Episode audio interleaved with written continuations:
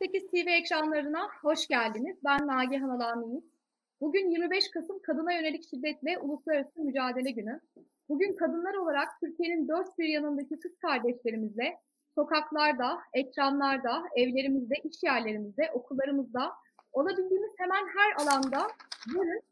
Buradayız, biz her yerdeyiz. Ama bazılarımız bugün aramızda değil maalesef. Onlar erkek şiddeti karşısında yaşamını yitiren kız kardeşlerimiz. Bugün onları anmak, onların sesi olmak için biz ekranlardan çağrımızı yapacağız ve eril zihniyetin şiddet terörüne dur diyeceğiz. Emeğimizden, kimliğimizden, sokaklardan, mücadelemizden, direnişimizden asla vazgeçmeyeceğiz. Çünkü yaşamını yitiren kadınlarımızın canları bir rakamdan ibaret değil. Geçtiğimiz yıl isimleri medyaya yansıyan 418 kadın yaşamını yitirdi. Kadın cinayetleri durduracağız platformu verilerine göre henüz 2020 yılı bitmeden 268 kadın daha erkek şiddeti nedeniyle yaşamını kaybetti. Covid-19 pandemisi nedeniyle herkes evde güvendeyiz derken onlar evde öldürülüyoruz dediler. Üstelik sadece ayrılmak istedikleri, reddettikleri, eşit yaşamak, kendi hayatlarına dair karar vermek istedikleri için en yakınındaki erkekler tarafından öldürüldüler. Maalesef pandemi salgını bir aşıyla bitecek belki ama şiddet salgının aşısı bir türlü geliştirilemiyor. Tıpkı 60 yıl önce bugün Mirabel kız kardeşlerin öldürüldüğü gibi.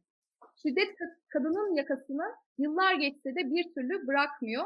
Peki şiddetin ne kadar e, boyutu e, boyutu konusunda konuşacağız. Şiddeti ne besliyor, ne çoğaltıyor? Bu konulara değineceğiz. Şiddetin toplumsal, ekonomik ve psikolojik boyutuna e, değineceğiz. E, bu başlıklarla bu konulara yanıt aramaya çalışacağız. Alanında uzman sınıflarla. Öncelikle konuklarımıza hoş geldiniz diyorum. Bugün e, aramızda klinik psikolog Serap Altekin ve Kadın Cinayetlerini Durduracağız platformu Kadın Meclisleri üyesi Dilber Sünnetçioğlu var. Hoş geldiniz tekrar.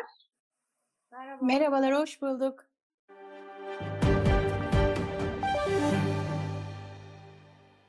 İyi yayınlar diliyorum.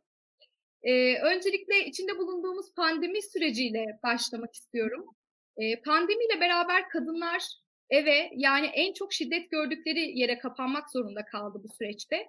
Sosyopolitik Sağ Araştırma Merkezi'nin e, verilerine göre COVID-19 salgın döneminde kadına yönelik şiddet %27.8 oranında artmış bulunuyor. Bu artışın psikolojik boyutunu temellendirelim istiyorum öncelikle. Salgın gibi olağanüstü şartlarda özellikle de dezavantajlı kesime yönelik olan şiddet vakalarının ardında nasıl bir psikoloji yatıyor? Ee, sözü Serap Hanım'a bırakıyorum. Buyurun. Çok teşekkürler. Davetiniz için de çok teşekkür ederim. İyi yayınlar diliyorum ben de herkese.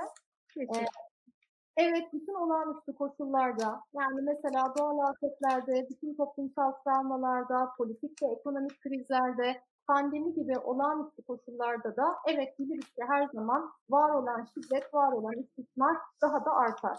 E, pandemi koşullarında bir şekilde e, herkes e, daha kapalı olan yerlere, evlere e, çekilmeye çalıştı. Evler daha güvenli olduğu için, kendimizi ve birbirimizi güvende tutabilmek için. Ama şu gerçek ki ev herkes için, hepimiz için aynı derecede güvenli değil.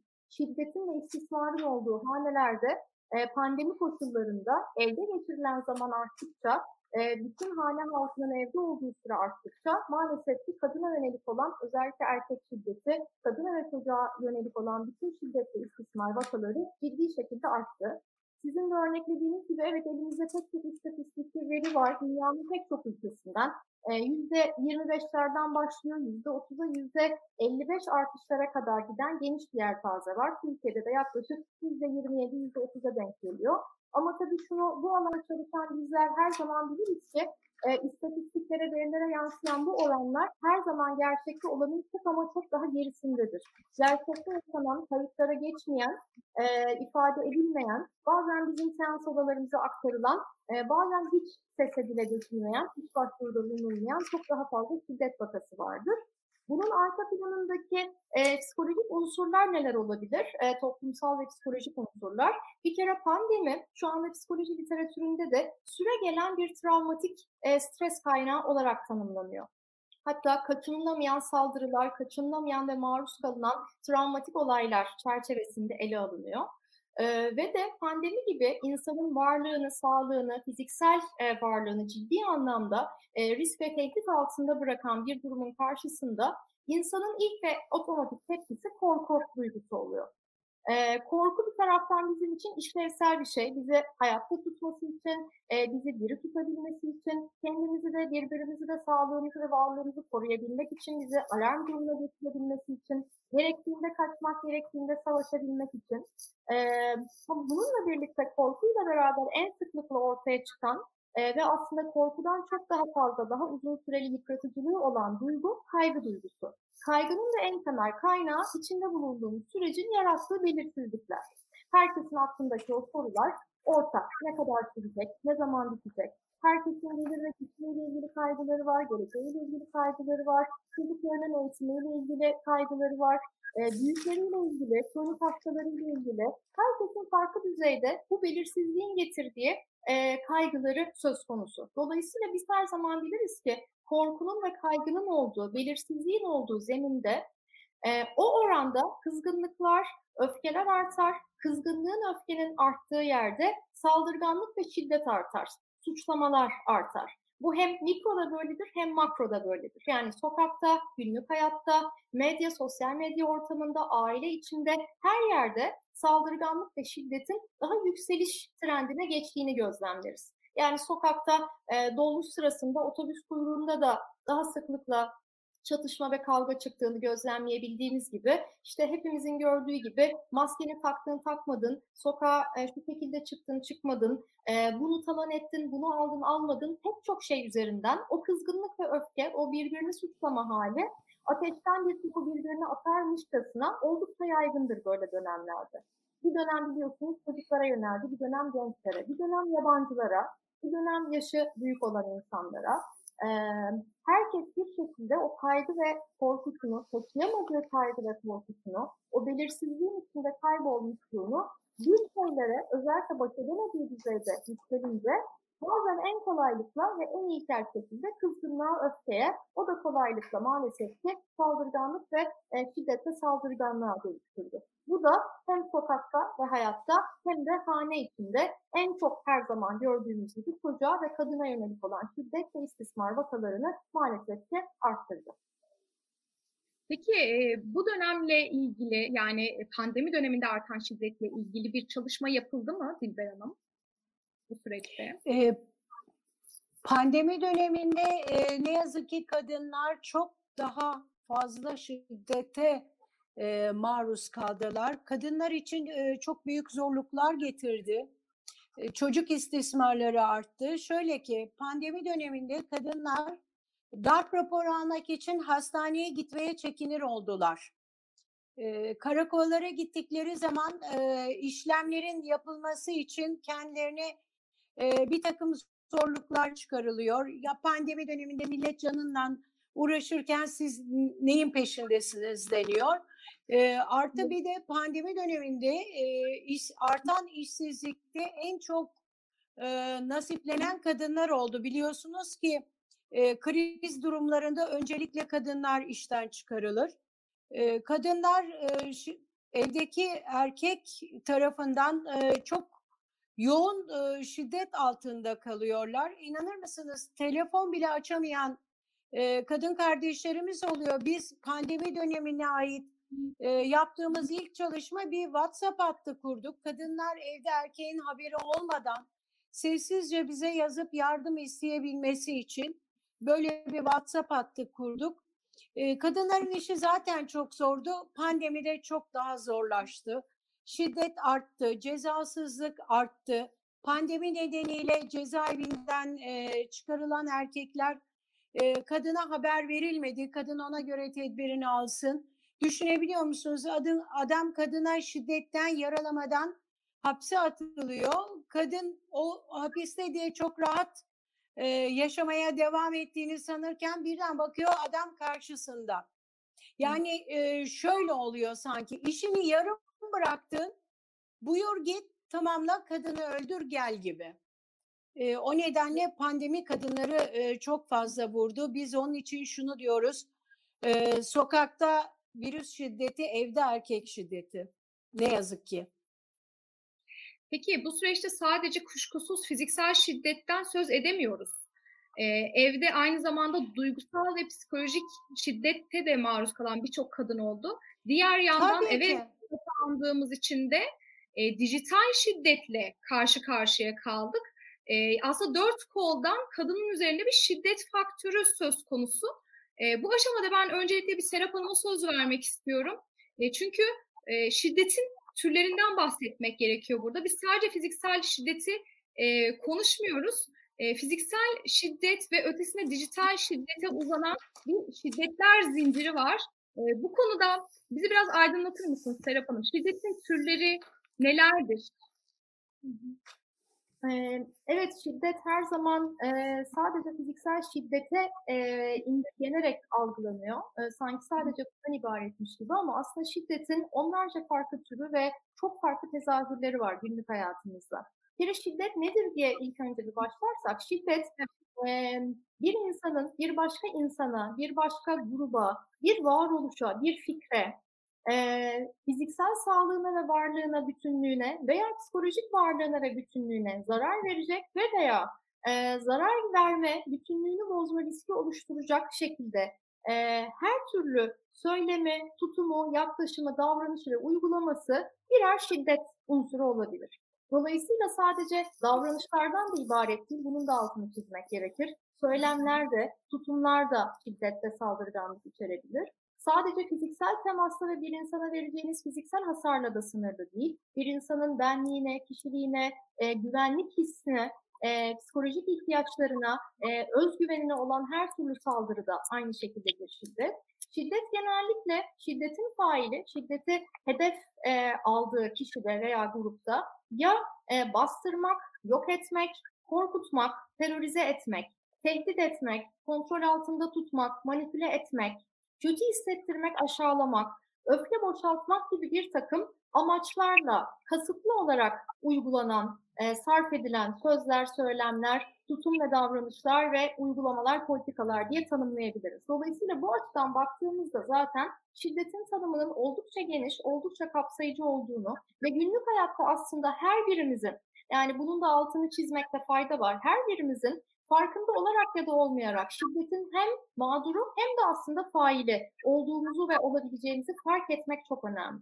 Fiziksel şiddet elbette ki şiddetin e, o yelpazenin en ucundaki örneği. Çünkü e, cana kasteden, bir insanın varlığını fiziksel olarak ortadan kaldırmayan, işte bir cinayete kadar hani giden bir etkisi var veya kalıcı hasar veren bir etkisi söz konusu. Ama elbette ki o yelpazede çok farklı şiddet türleri de var ve genellikle de e, kategorik olarak değil iç içe geçen boyutlardan aslında bahsediyoruz. Bir tane şiddet türünün olduğu yerde muhakkak bir başka şiddet türü de aslında yan yana gidiyor. Mesela adı çok konmayan ama aslında hayatımızda en yaygın olan şiddet türlerinden birisi psikolojik şiddet. Buna bazen duygusal şiddet de denilebiliyor. Bazen ilişki şiddeti de demek mümkün olabiliyor. Yani bir insanı e, kötü hissettirecek, aşağılayacak, kendisini yetersiz hissettirecek, çaresiz hissettirecek, e, tehdit altında hissettirecek her türlü söylem, tutum, gene yaklaşım ve uygulama bir psikolojik şiddet. Bunu bazen ebeveynden çocuğa görebiliriz, öğretmenden öğrenciye görebiliriz, partnerler arasında bir e, flört ilişkisi içinde görebiliriz, karı koca arasında görebiliriz, bazen çalışma arkadaşları arasında ortaya çıkabilir. Ama tabii ki toplumsal cinsiyet eşitsizliğinin e, bu kadar gözle görülür olduğu, bütün mücadelemize rağmen hala maalesef gözle görülür olduğu bir ortamda erkekten e, kadına yönelik olan şiddetin e, fiziksel şiddet kadar cinsel şiddet ve psikolojik şiddet boyutlarında göz önüne almak gerekir. Bir başka şiddet türü cinsel şiddet. Yine o da son derece yaygın e, türlerden bir diğeri. Bu da aynı şekilde rahatsız edici ve tacizkar bir bakış da bu yelpazede tanımlanabilir. Uygunsuz ve kabul edilmeyen, onam olmayan herhangi bir fiziksel yakınlaşma ve tüm dokunuşlarda, yani bir insanın hayır dediği noktadan itibaren olan her türlü yaklaşım, her türlü söylem, her türlü dokunuş bir cinsel şiddettir. E, cinsel saldırıya ve tecavüze kadar giden de geniş bir yelpazede tanımlayabiliriz. Veya zorla pornografi izletme, e, buna zorlama, e, kürtaja zorlama veya kontrolsüz cinsel ilişkiye zorlama gibi şiddet, e, cinsel şiddet kapsamında gene yer alabilecek bunlar da farklı örnekler. Tabii günümüz koşullarında internet, akıllı cihazlar, e, sosyal medya araçları devreye girdikçe şiddet farklı farklı kanallarda da kendini göstermeye başladı. En yaygın örneklerden bir tanesi de dijital şiddet. Yani dijital ortamda aslında uygulanan gene kontrol etmek, manipüle etmek, cezalandırmak, aşağılamak için dijital araçları bir e, şiddet unsuru ve aracı olarak kullanmak. Bu bazen ilişki içinde sosyal medya şifrelerini talep etmek olabilir. E, sosyal medya hesaplarının kullanışını manipüle etmek olabilir. Veya e, benimle benden ayrılırsan işte fotoğraflarını internette paylaşırım, tehditleri üstünden şiddet döngüsü genellikle bir tehdit e, döngüsü içinde de olur. Veya seni insanlara rezil ederim tehditleri. E, hayatını şuraya e, koyarım, seninle ilgili şöyle bir karalama kampanyası başlatırım yaklaşımları. Bunların her biri de gene dijital şiddet örnekleri arasında yer alabilecek şeyler. Tabii aslında onlarca farklı türünü daha tanımlayabiliriz ama e, vaktimiz de biraz kısıtlı olduğu için burada bir virgül koyayım mı, e, sözü Dilber Hanım'a bırakayım mı, e, siz değerlendirin. E, böyle bir aşamada kadın ne yapmalı? E, o aşamada ben Dilber Hanım'a sormak istiyorum. Kadını koruyan mekanizmalar şu an gerçekten çalışıyor mu? Bunu merak ediyorum. E, bir şiddet durumuyla e, karşı karşıya kalan kadını e, mekanizmalar koruyor mu veya kadın nerelere müracaat etmeli, neler yapmalı? Buyurun. E, şiddetin e, gerçekten e, şiddet dendiği zaman e, ilk etapta insanların aklına gelen gerçekten fiziksel şiddet oluyor. Ama şiddetin o kadar çok türü var ki ne yazık ki e, Türkiye'de yaşayıp şiddete uğramayan kadın e, çok nadir, yok denecek kadar az. Şiddete uğradığı takdirde kadın bir kere öncelikle e, şunu yapması gerekir.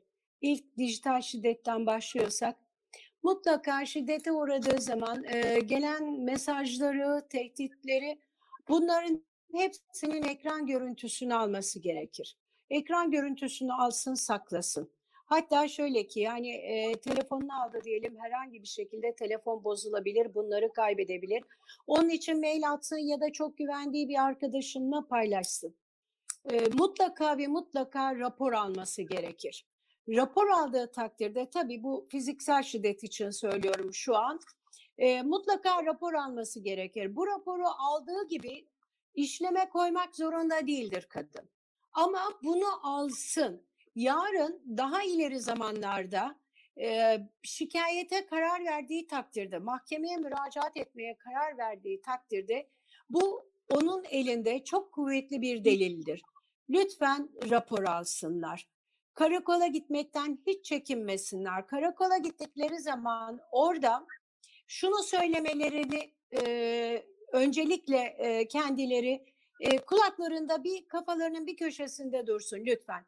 Karakola gittikleri zaman 6284 sayılı Kadını Koruma Kanunu nedeniyle ben koruma talep ediyorum. Ben şikayetçiyim. 6284'teki haklarımı e, almak istiyorum diye belirtmeleri gerekir. Böyle durumlarda zorluk yaşadıkları zaman e, şiddet karşısında jandarmayı arayabilir, 183 arayabilir, şönimi arayabilir, bizi arayabilir. E, bizim hem WhatsApp hattımız var hem e, acil başvuru hattımız var. E, bunları aramaktan çekinmesinler. Lütfen ses çıkarsınlar. Bakın şiddet gören kadınlar gerçi eskiye göre şimdi şu an biraz daha düzeldi. Sevgili Gülsüm'ün bir lafı vardır yeni havalar e, şiddeti yenecek diye. Gerçekten yeni havalar daha rahat ses çıkarıyorlar. Şiddet karşısında lütfen utanmasınlar. Burada utanması gereken kişi e, şiddeti uygulayan kişidir. Şiddete maruz kalan kişi değildir ses çıkarsınlar, bağırsınlar, komşularından yardım istesinler, polise gitsinler. Bu konuda lütfen çekingen davranmasınlar. Çünkü şiddet her geçen gün boyut değiştiriyor. Erkekler sağ, sırf kadının canını yakmak için kendi çocuklarını öldürdüler. Bunları çok yaşadık. Mesela bir Yiğitcan olayı var. Yiğitcan olayında e, kendisinden ayrılan kadını barışmaya zorlamak için e, baba çocuğunu öldürdü. Kendi çocuğunu öldürdü. Biz bunları yaşıyoruz. Şiddet gerçekten çok ciddi boyutta.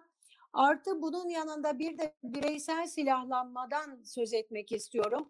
Bireysel silahlanmada çok ileri boyutta insanlar internetten e, çok küçük meblalara silah edinebiliyorlar ve bu silahı e, kendi hayatı hakkında karar vermek isteyen kadınlara doğrultuyorlar. E, bunun birçok örneğini gördük. Mesela bir Halide Özpolat. Adam internetten aldığı tüfekle e, Halide'yi öldürdü. Bir Helin Avşar. Helin Avşar da inter 17 yaşında okulun kapısında internetten alınan bir silahla öldürüldü. Bireysel silahlanmanın da önüne geçilmesi gerekir.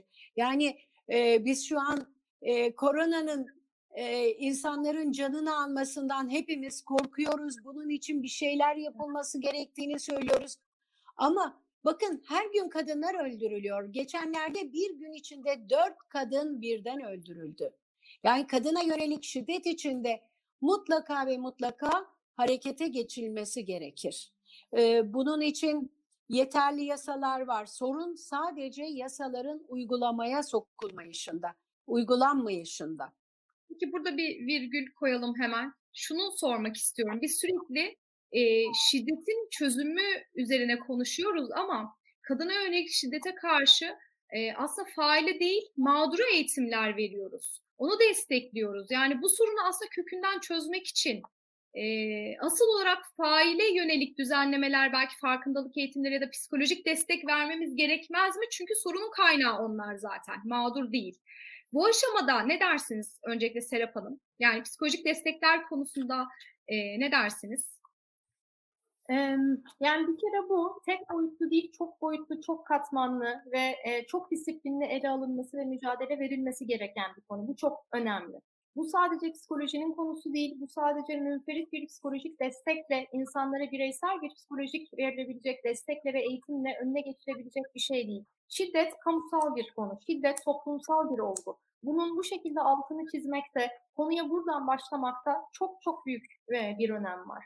Çünkü evet tabii ki kadına e, bir bilgiyi ulaştırmak, bilinci ulaştırmak, ihtiyaç duyduğunda nerelere nasıl başvurabileceğini aktarabilmek, haklarının ne olduğunu hatırlatabilmek, e, başvuru süreçlerini olabildiğince akışkan kılabilmek çok çok önemli. Bu da o mücadelenin elbette bir parçası.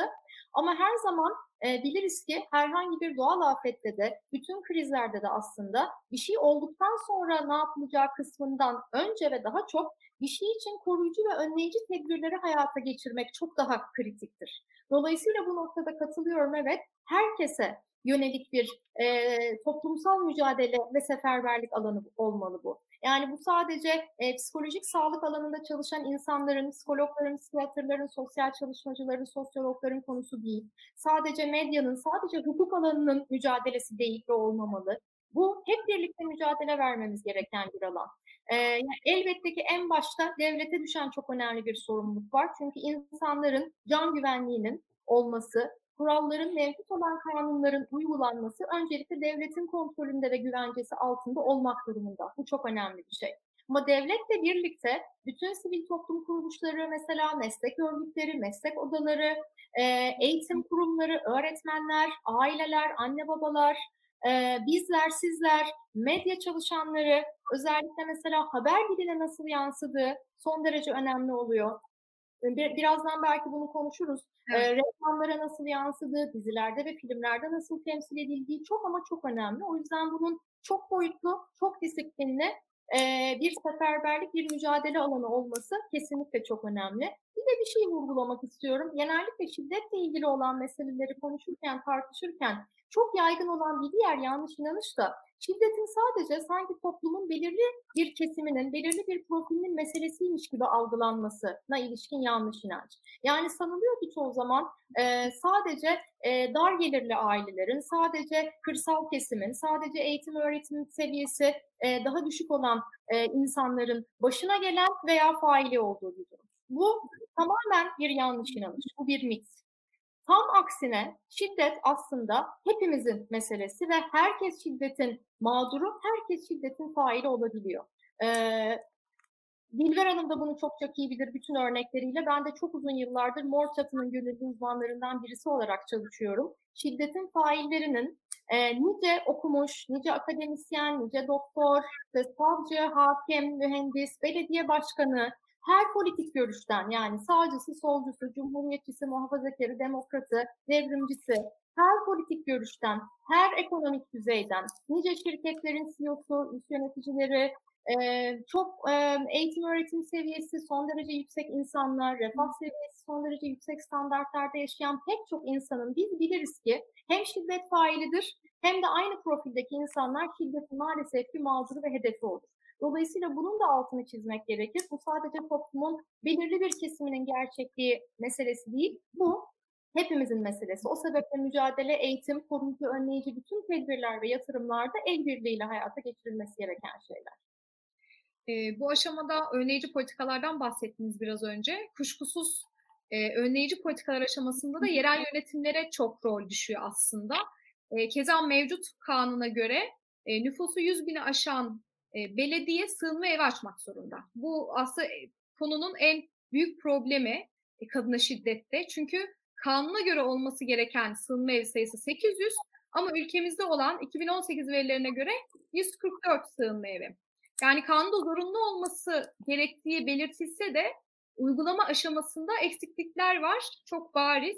Peki bunun nedeni ne? Yani neler yapılmalı? Belediyeye bir yaptırım uygulanmıyor mu bu aşamada Dilber Hanım? Size sormak istiyorum. Ee, ben az önceki konuşmaların hepsine katılıyorum. Gerçekten çok doğru tespitler.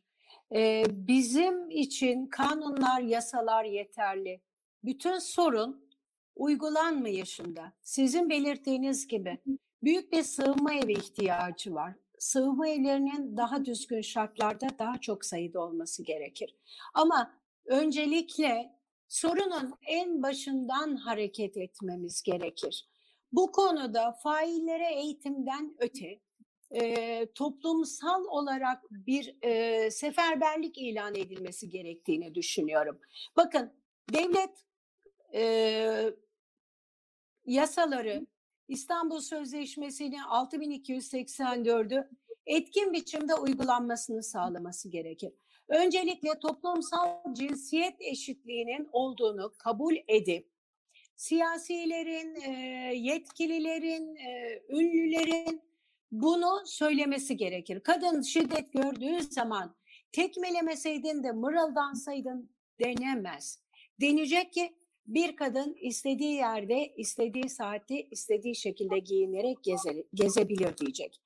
Bunun önü ancak toplumsal cinsiyet eşitliğinin vurgulanmasıyla olur.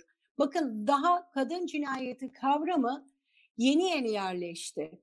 Ee, söylendiği gibi basın diline dikkat edecek. Televizyonda geçen gün e, bizim WhatsApp grubunda bir arkadaşımız paylaştı. Televizyonda bir dizide İnanın kadını nasıl e, öldüreceğine dair ipuçları veriliyor.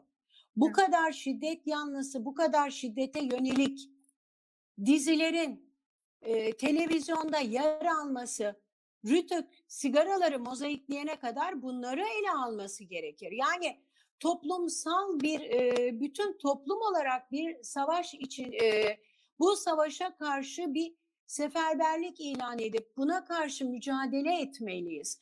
Kadın erkeğin eşit olduğunu söylemeliyiz. Belediyeler sığınma evi açması gerekir.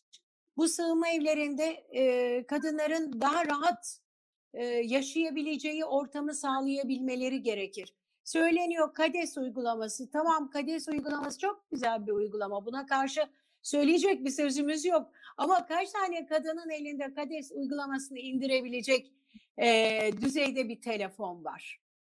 Karakola gittiği zaman kadınlar e, zora koşuluyor. Kocandır, döver de, sever de deniyor. Ben kendim şahit oldum. Şiddet gören bir kadını karakola götürdüğüm zaman barıştırma çalışmalarına. Yani bakın en tepeden başlayacağız. En altı kadar hepimiz topyekun bir mücadele içinde olmamız gerekir. Kadınlar bunun savaşını başlattılar. Kadınlar bu mücadeleye başladı.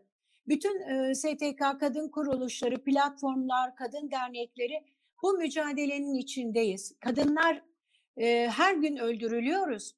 Ya, düşünebiliyor musunuz? Masaya tuzluk getirmediği için öldürülen kadınlar var. E, psikolog hanımın dediğinde e, çok haklı.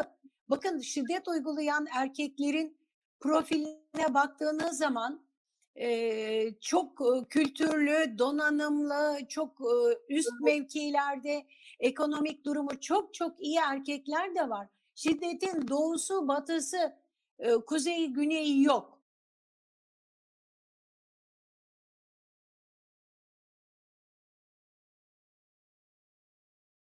Şiddet bütün bir ülke çapında var. Bunun nedeni de uygulanmayan yasalardır.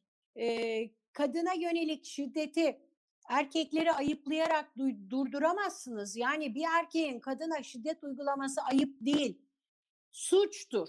Suç bu resmen bizim kanunlarımızda, yasalarımızda yazılı, yazılı suçtur. Bunun Hanım. karşılığında te- buyurun. Ee, bu konuyla alakalı hemen parantez açmak istiyorum. İzleyicimizden bir yorum gelmiş. Onu size aktarayım. Onun üzerine devam edin dilerseniz. Teşekkürler. Buyurun. Kendisi demiş ki bütün erkekleri kadınlara karşı potansiyel tehdit olarak görüp eğitime almak ya da psikolojik yönlendirme yapmak yerine cezaların caydırıcı olması gerektiğini düşünüyorum. Aslında burada cezalar caydırıcı olmadığı için erkekler e, eşittir cesaret buluyor baktığımız zaman. Bu konuda neler dersiniz? Yasa var ama caydırıcı değil. Şöyle yasalar etkin uygulandığı zaman caydırıcı ama etkin biçimde uygulanmıyor. E, verilen indirimler, e, bakın mahkemelerde e, failler e, sanki kopyala yapıştır gibi aynı yalanları söylüyorlar indirim alabilmek için.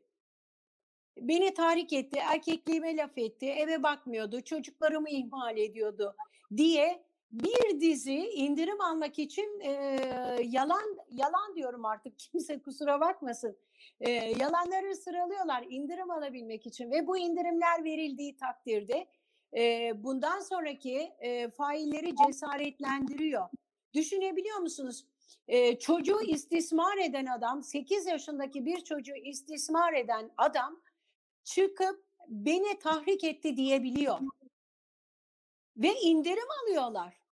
Böyle bir şey olamaz. Akıl, mantık dışı. Tabii ki biz bütün erkekler suçludur demiyoruz. Bütün erkekler potansiyel tacizcidir demiyoruz. Bizimle birlikte yol alan bir sürü erkek arkadaşımız var. Bize destek olanlar var. Ama yasaların etkin biçimde uygulanması gerekir. Bakın İstanbul Sözleşmesi'nden çıkılması için kampanyalar başlatılıyor. Bu çok Evet, o büyük bir gireceğim. yanılgıdır. Açık bir Dilber Hanım, e, hemen e, siz gelmişken o soruyu sorayım. Ben de bu konuya değinecektim çünkü İstanbul Sözleşmesi. lütfen. Buyurun. e, İstanbul Sözleşmesi kuşkusuz cinsiyet ve cinsel yönelim temelli şiddete maruz bırakılan herkesin güvencesi. E, bizim de şu an kanayan yaramız. Çünkü bunun için birçok e, kadın kardeşimiz şu an mücadele veriyor, veriyoruz hep birlikte. E, İstanbul Sözleşmesi ve 6284 sayılı kanun bugün yeterince uygulansaydı belki ardından konuştuklarımız hayatta olacaktı. E, peki bu konuda sizce e, neden bu kadar tepkiler yükseliyor? E, neden bu kadar korkuluyor? E, bunu hemen açalım dilerseniz siz de konuya değinmişken. Buyurun. Tamam. Ee, şöyle ki İstanbul Sözleşmesi'ne karşı çıkanların büyük bir çoğunluğu bu sözleşmeyi açıp okumuyor. Okumadığı için kulaktan e, dolma e, bilgilerle, kulak e, duyumlarla, yanlış yönlendirmelerle hareket ediyorlar. Çok kısa bir şey söyleyeceğim. Bakın İstanbul Sözleşmesi'nin dört temel maddesi var. Önleme, şiddetin ortaya çıkmaya cesaret edemeyeceği bir toplum yaratmak. İkincisi koruma. Korumayı etkin uygulayacak. Üçüncüsü etkin kovuşturma yapacak. Bazı e, kadın cinayetlerinde etkin kovuşturma yapılmadığı için intihar süsü veriliyor. İndirim alabilmek için kadını öldürüyor, camdan atıyor, ondan sonra intihar etti diyor. Bakın etkin kovuşturma bunların önüne geçecektir. Dördüncüsü kadınları geleceğe dönük güçlendirme politikanızı somut olarak gösterin. Bunların hangisi kötü? Yani e, e, kadın cinayetini önleyin demeleri mi kötü? E, kadını koruyun, çocukları koruyun demek mi kötü? Bir olay olduğu takdirde kovuşturmayı etkin biçimde yürütün. Bu cinayet mi, intihar mı bunu aydınlatın, ortaya çıkarın demek mi kötü? Kadınları güçlendirici politikalar üretin demek mi kötü? Bunların hangisi kötü? Ben Nagihan Hanım bir şey ekleyebilir miyim? Tabii ki, tabii ki. Buyurun. Size Evet. verelim hemen sözü. Sığınma evlerinden söz ettik ya. e, Evet. Özellikle tabii pandemi koşullarında ihtiyaç da çok arttı. E, Evet. Ve artan ihtiyacı karşılamakta zaman zaman zorlandı mevcut sığınakların sayısı. E, bir kere daha fazla e, sığınak açılması çok önemli bir ihtiyaç. Bunun hayata geçmesi hatta sığınak olarak kullanılabilecek belki bazı otellerin desteğinin alınması, devletin ve belediyelerin tahsis edebileceği yerlerin açılması çok önemli. Bir de bu konuda şunu hatırlatmak ve dikkate getirmek ihtiyacında oldum.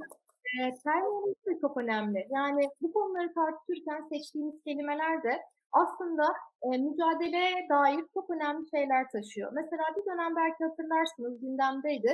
E, sığınma evi mi sığınak mı denecek yoksa konut evi mi denecek? Hatırlıyor musunuz bilmiyorum. Evet. Mesela bu konudaki terminoloji de yine e, bu alanda mücadele veren bizlerin çok altını çizdiğimiz şeylerden bir tanesi. Orası tam anlamıyla bir sığınak. Neden? Çünkü insanların gerçekten canını, hayatını korumak, kurtarmak için can havliyle kaçıp sığındığı bir yer. Orası bir konuk evi değil. Konuk evinin veya misafirliğin e, anlamı nedir? Geçici süreliğine kendi isteğiniz ve iradenizle gittiğiniz bir zaman sonra da e, bir süre sonra da kalkıp tekrar evinize döneceğiniz bir yerdir misafirlik. Ama e, konuk evi, misafirhane değil buralar. Buralar bir sığınak ve adını böyle koymak, e, bu mücadelede de bunu böyle adlandırmak işin önemli, mücadelenin önemli boyutlarından bir tanesi.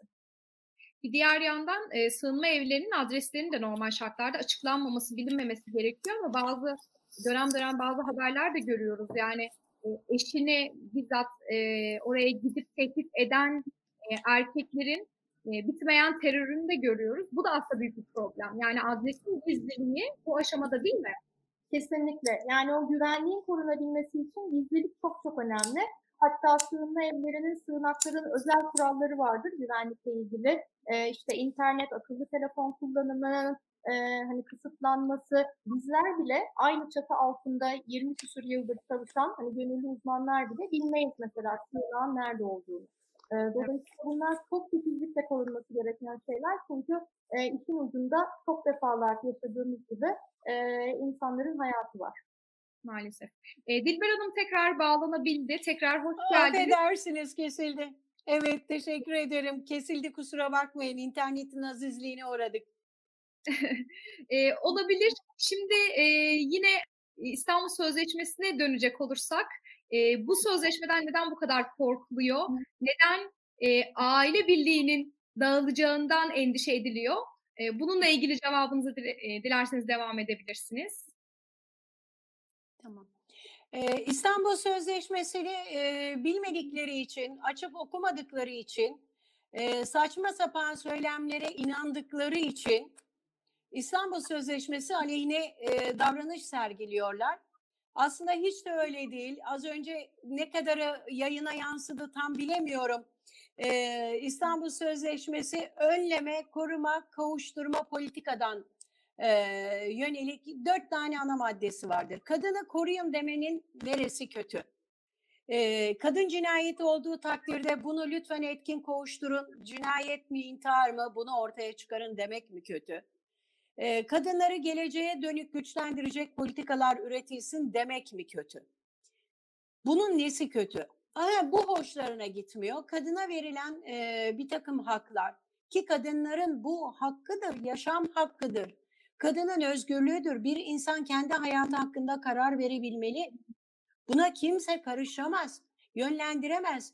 Kutsal aile, kutsal aile diye ortaya çıkarttıkları kavram, onların istediği aile kavramı. Bakın benim beynimde, benim ve birçok kadının beynim, beynimizdeki aile kavramı şudur.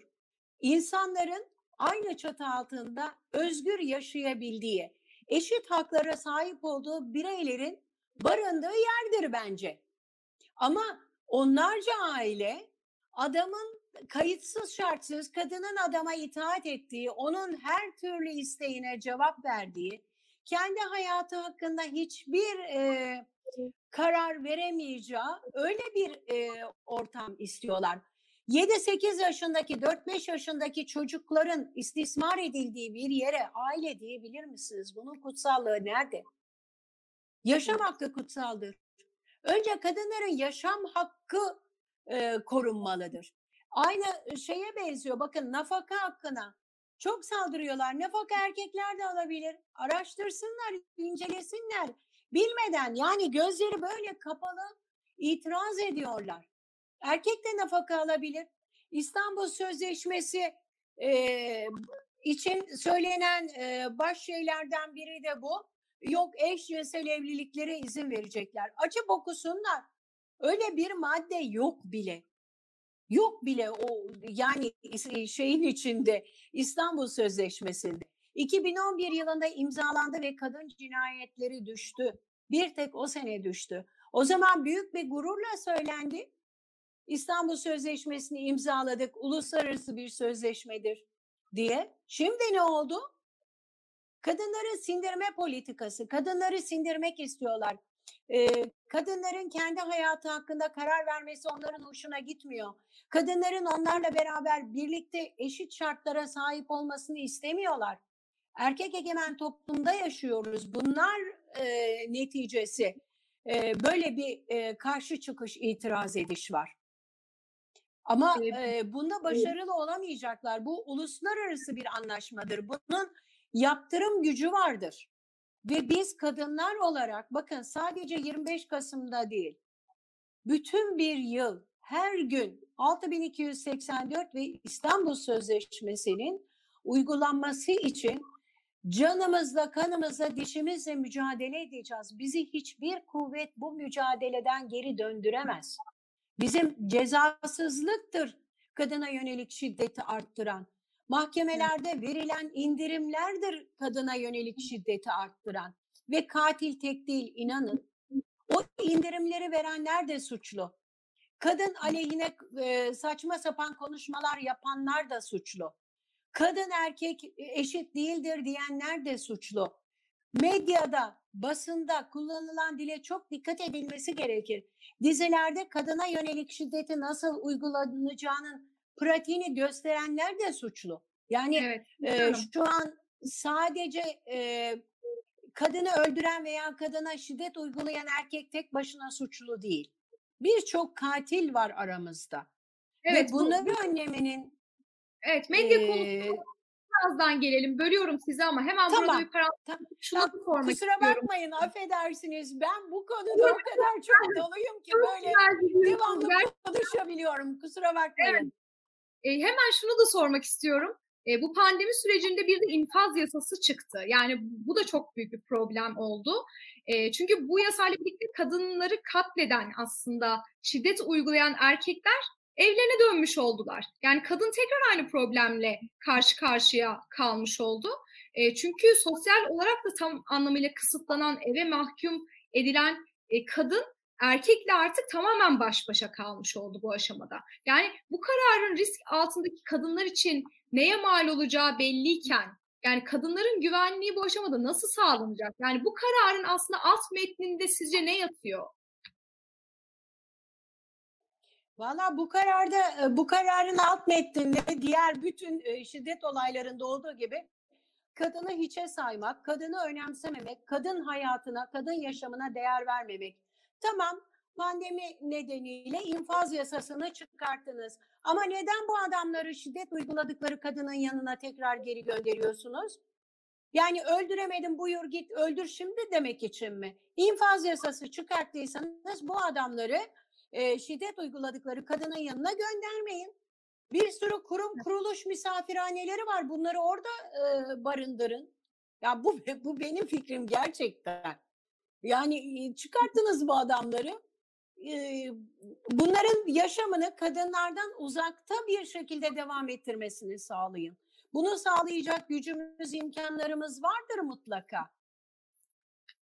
belki bu yasayla aslında muaf da tutulabilirlerdi. Yani e, hariç olabilirlerdi, dışarıya çıkarılmayabilirlerdi. Çünkü e, bu toplumsal bir problem, bir yara ve tehdit altında olan kadınlar söz konusu burada aslında değil mi? Yani biraz önce sizin de dediğiniz Tabii. gibi e, tamamen öldüremedin, çık hadi bir de git eve öldür diyorsunuz aslında.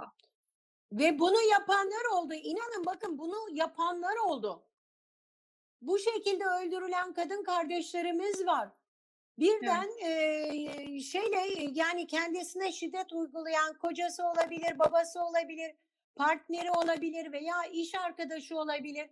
Çünkü bakın mesela Fatma Şengül bir iş arkadaşı e, tarafından öldürüldü ve adama indirim verildi. Ne yazık ki. Bu- Bunun için bu infaz yasası önü arkası düşünülmeden hareket edildi. Kadınlara haber verilmesi gerekir. Bu adamların o kadınlara e, ulaşması engellenebilir. Ki ne yazık ki bazı kadın kardeşlerimiz koruma istiyor, koruma verilmiyor veya çantasında koruma kararından öldürülüyor. Yani bu konuda e, yasalar etkin biçimde uygulanmıyor. Ne yazık ki yeni yasaya ihtiyacımız yok. Olan yasalar uygulansın, toplumsal cinsiyet eşitliği kabul edilsin. E, devlet adamlarımız çıktığı zaman erkeklere diyecek ki kadına elinizi süremezsiniz. Kadın da sizin sahip olduğunuz hakların tümüne sahiptir. Ona şiddet uygulayamazsınız. Şiddetin her türü kötü. Evet. Şiddetin her türü kötü. Evlilik birliği içinde tecavüze uğrayan kadınlar var. Bunlar mahkemeye şikayete gittiği zaman, e, savcılığa şikayet başvurusu için gittiği zaman e, ikna edilmeye çalışılıyor. Evet. Yani bu konuda yapılacak şeyler ortada. Birçok sivil toplum kuruluşu, kadın örgütleri bunları açık açık söylüyoruz. Yapılması gerekenleri. Bunların yapılması gerekir. Peki Ee, zamanımız bir da- de şunu beli Tamam. E, iki konuya daha değinmem gerekiyor Dilber Hanım. E, yine görüşlerinizi Tamam. alacağım Kadın Üniversitesi projesini özellikle sormak istiyorum ben. E, çünkü Türkiye'de yalnızca kadın öğrencilere yönelik hayata geçirilmesi planlanan e, bir proje bu. 2021 Cumhurbaşkanlığı yıllık programının en dikkat çeken başlığıydı. E, bu projenin Japonya'daki örnekleri incelenerek e, 2021 yılında da hayata geçirileceği söz ediliyor. Peki e, şunu sormak istiyorum. Toplumsal cinsiyetçi yapıyı derinleştirecek bir adım mı bu? Bu kadar şeyi konuştuk aslında. Sorunun kaynağında yatan o problemleri tetikler mi? Ve sadece kadınlara yönelik bu üniversite Türkiye profili için gerçekten uygun mu? E, bunu değerlendirmenizi rica edeceğim. Öncelikle Serap Hanım buyurun. Yani elbette ki bu bir çözüm değil. Çözüm olmadığı gibi e, var olan toplumsal cinsiyet eşitsizliğini daha da daha da derinleştiren, derinleştirecek olan bir şey. Ne kadınlara yönelik kadınlara özel üniversite, ne kadınlara özel toplu taşıma araçları. Bunlar çözüm değil, çözüm olamaz. Çözüm olarak önerilebilecek şeyler değil. E, çünkü bu bir taraftan acizliğin ve çaresizliğin de e, kabulü ve tescili gibi bir şey. Yani biz kadınların güvenliğini sağlayamıyoruz. Ee, hani en iyisi onları kendileriyle birbir, birbirleriyle kapalı bir ortama, kapalı toplu taşıma araçlarına, kapalı eğitim öğretim sistemlerine koyup yerleştirelim. Ancak ve ancak hani bu şekilde ayakta tutabileceğiz gibi. Bilakis bunun tam aksi olmalı. Toplumsal cinsiyet eşitliği konusunda mücadele ve seferberlik verilmeli. Sokaklar, eğitim kurumları, toplu taşıma araçları, e, dijital mecralar, her yer kadınlar için bütün insanlar için güvenli yerler haline getirilmeli ve bütün mücadelemiz de bu yönde olmalı. Dilber Hanım siz bu konuda ne söylemek istersiniz? Eklemek ister misiniz? Şöyle ki kadınla erkeği birbirinden ayrıştırdıkça suç oranları yükselecektir. Kadınla erkeği birbirinden ayrıştırarak işte ayrı otobüsler, ayrı üniversiteler, ayrı sinema salonları, ayrı spor salonları bu çözüm değil, bu daha beter şiddeti arttırır. Kadınla erkeğin birlikte yaşamasını sağlamamız gerekir. Kadınla kadınla erkeği ayrış- ayrıştırdıkça birlikte yaşamayı öğrenmedikleri takdirde şiddet son bulmaz, tacizler son bulmaz, tecavüzler son bulmaz. Neden ayrı üniversite? Neden kadınla erkek birbirinden ayrı yaşasın? Ya biz kurtla kuzu değiliz ki. Biz insanız. kadın cinsi de erkek cinsi de birlikte yaşayabilir. Öncelikle bunu bunun öğrenilmesi gerekir. Bunu öğretmemiz gerekir. Ayrıştırarak değil, ayrıştırmak çözüm değil, sorunu daha çok büyütür. Peki yavaş yavaş programımızı toparlarken bu konuya son olarak değinmek istiyorum. Medyada kadının temsili. E, biliyorsunuz medyada fail odaklı haber dilinin şiddeti yeniden ürettiğini defalarca kez tartışıyoruz. Diğer yandan da kadının sürekli şiddete uğrayan sahneleri dizilerde çarşaf çarşaf normalize ediliyor. Medya ayağıyla da evdeki şiddete aslı çanak tutuluyor diyebiliyoruz bu konuda. Yapılan birçok farkındalık çalışmasına rağmen aslında profil de değişmiyor. Yani kaygı hep rating. E, bu yaranın ilacı nedir? Yani ne yapmak gerekiyor? Bununla ilgili fikirlerinizi almak istiyorum son aşamada. Serap Hanım öncelikli olarak buyurun. Bu işin, bu mücadelenin en önemli ayaklarından bir tanesi gerçekten medya ile işbirliği halinde yürüteceğimiz seferberlik ve mücadele. E, çünkü e, şu gerçeklikten bakmak lazım. Bugün Türkiye gerçekliğine baktığımız zaman her hanede internet ve akıllı cihazlar yok. Yani gönül ister ki şu anda bu yayını milyonlarca insan izliyor olsun ama biliyoruz ki daha sınırlı insana erişebiliyor. Ama biliyoruz ki bugün Türkiye'de neredeyse her hanede televizyon var. Dolayısıyla o televizyonda gösterilen şeylerin, reklamların, dizilerin, filmlerin, e, haber diline yansıyan bütün görsellerin dilin ve bağlamın e, her hane üzerinde de belirli bir ciddi bir etki potansiyeli var. E, bu sorumlulukla hareket etmek çok önemli. Kadına yönelik e, şiddetin haberi yapılırken seçilen görsel, atılan başlık, kullanılan dil ve üslup kadar reklamlarda tekrar edilen temalar, dizilerdeki temsiller maalesef bir çoğunlukla hala toplumsal cinsiyet eşitsizliğini perçinleyen, toplumsal cinsiyet eşitsizlik kalıplarını yeniden yeniden üreten ve servis eden bir etkiye hizmet ediyor. Hatta bununla da kalmayıp şiddetin failini aklayan, kahramanlaştıran, mağduru tekrar tekrar mağdur hale getiren ve travmatize eden bir etki gösteriyor. Birkaç somut örnek de vermek isterim. Eğitim çalışmalarını da çok kullanıyoruz. Bunun üstünden sosyal medya kampanyaları da son yıllarda epey yürütüldü bu mücadelenin bir parçası olarak. Yani önemli bir farkındalık e, boyutu da var ama hala mücadele etmemiz gereken ve yol almamız gereken mesafemiz de var. E, aslında bu toplumsal cinsiyet eşitsizliği mesajları tam masallarla başlıyor. İşte güzeller güzeli bir prenses, e, kadını hep güzellikle ve zayıflıkla bir şekilde özdeşleştirmek. Sonra kahraman olan bir erkeğin kurtarıcı olarak gelmesi ve işte başını derde sokan prensesi çekip kurtarması. Erkeğin hep başarıyla, güç ve kahramanlıkla özdeşleştirilmesi, kadının da güzellikle veya annelikle ama bir şekilde zafiyetle, zayıflıkla e, özdeşleştirilmesi ta oralardan başlıyor. Ya kadına güzellik, zarafet, işte cinsellik e, atfediliyor veya kutsal annelik bildiriliyor.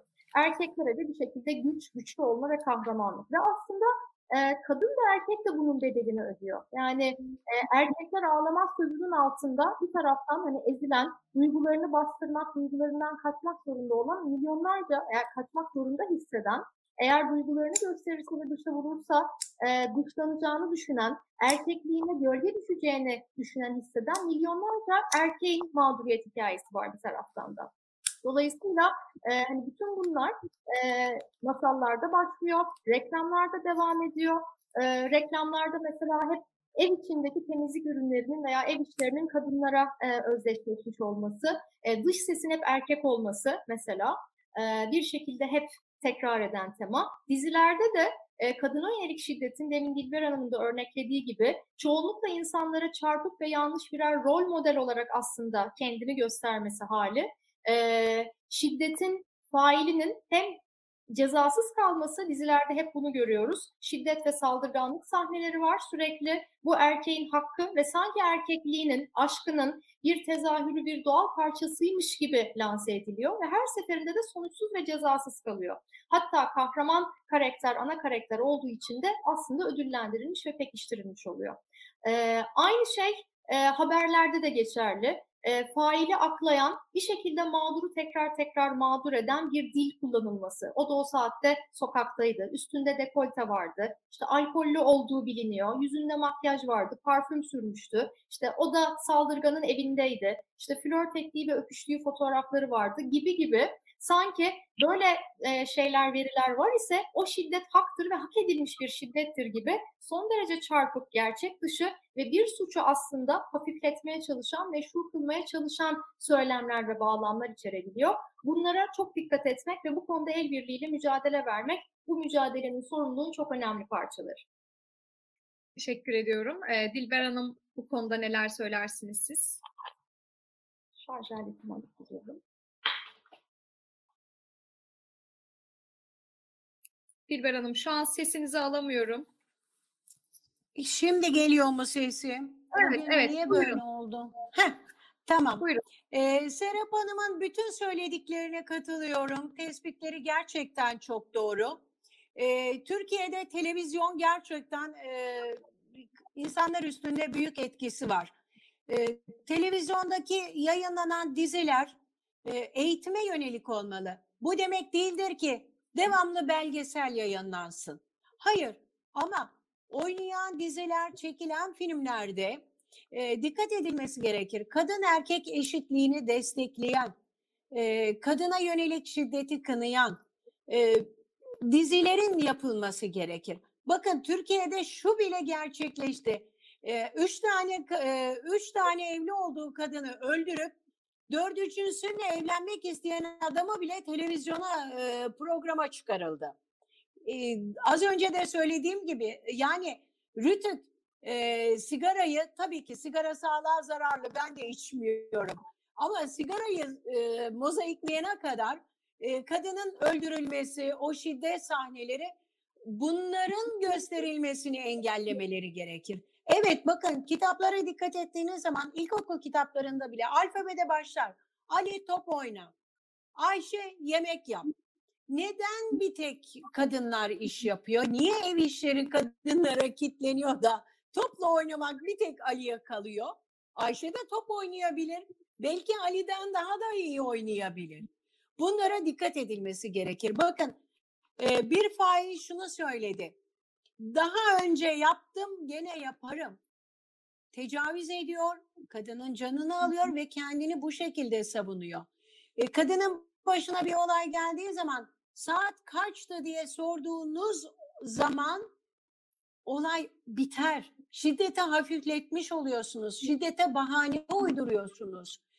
Dil ve üslubun gerçekten önemli olduğunu da unutmamak çok çok önemli. Ee, yani günlük hayatta kullandığımız şakalar, espriler, e, kullandığımız yerleşik ifadelerin ne kadar cinsiyetçi e, ve ayrımcı ifadeler e, içerdiğini fark etmek, dili dönüştürmek, dili değiştirmek, bununla birlikte yavaş yavaş düşünceleri, inançları, tutumları, davranışları ve uyguları uygulamaları değiştirmek daha kolaylıkla akabilecek şey. O sebeple günlük hayattaki dili, sosyal medyada kullandığımız dili, haber dilini bu anlamda gözden geçirmek çok önemli.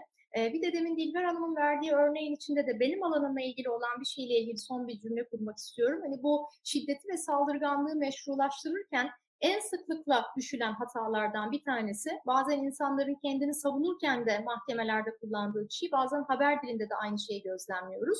İşte kızdım, öfkelendim, çok kıskandım, çok üzüldüm, gözüme perde indi ve böyle bir şey yaptım. Hatta bunu bazen basın medya cinnet başlığı altında bu şekilde veriyor. Oysa ki şunu ayr ayrıştırmak çok önemli. Bir kere cinnet diye bir kavram psikoloji literatüründe söz konusu değil. E, ve orada yüklenen anlam son derece yanıltıcı bir şey taşıyor. E, ve kişinin sanki irade, şuur ve kontrolü dışında bir hareket silsilesi ortaya çıkıyormuş gibi bir mesaj iletiyor. Oysa ki biz biliriz ki şiddet her zaman ve her zaman kontrollü, planlı, sistematik bir eylemdir. Kime, ne zaman, ne şekilde yöneleceği çoğu zaman önceden planlanmış, seçilmiş, kontrollü bir eylemdir. Ve hiçbir zaman bir duygunun bir davranışı meşru kılması söz konusu olabilecek bir şey değildir. Yani duygu eşit değildir davranış. Bunun bir farkına varmak önemli. Kızdım, öfkelendim, üzüldüm, kıskandım, bu nedenle yaptım. Bu şiddeti ve saldırganlığı hak gösterebilecek, meşru kılabilecek, açıklayabilecek bir şey değildir. Çünkü özellikle insan denen canlı e, şuradaki yani şu orbitofrontal korteksle bir otokontrol mekanizmasına sahip olan bir varlık. Bizim için duygu eşit değildir davranış. Duygu evet bir davranışa yön verebilir, zemin oluşturabilir, kolaylaştırabilir ama hangi davranışa seçeceğimiz bizim kontrolümüzde ve kesinlikle bizim sorumluluğumuzdur. Bunu fark etmek de, bunun altını çizmek de bu mücadelenin en önemli boyutlarından biri. Çok teşekkür ediyorum Serap Hanım.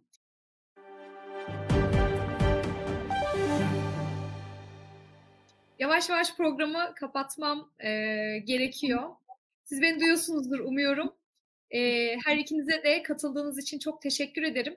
Bugün hemen hemen her başlığa değinmeye çalıştık. Mutlaka değinemediğimiz, zaman kısıtlılığından dolayı değinemediğimiz konular olmuştur. Belki başka programlarda bunları da telafi ederiz.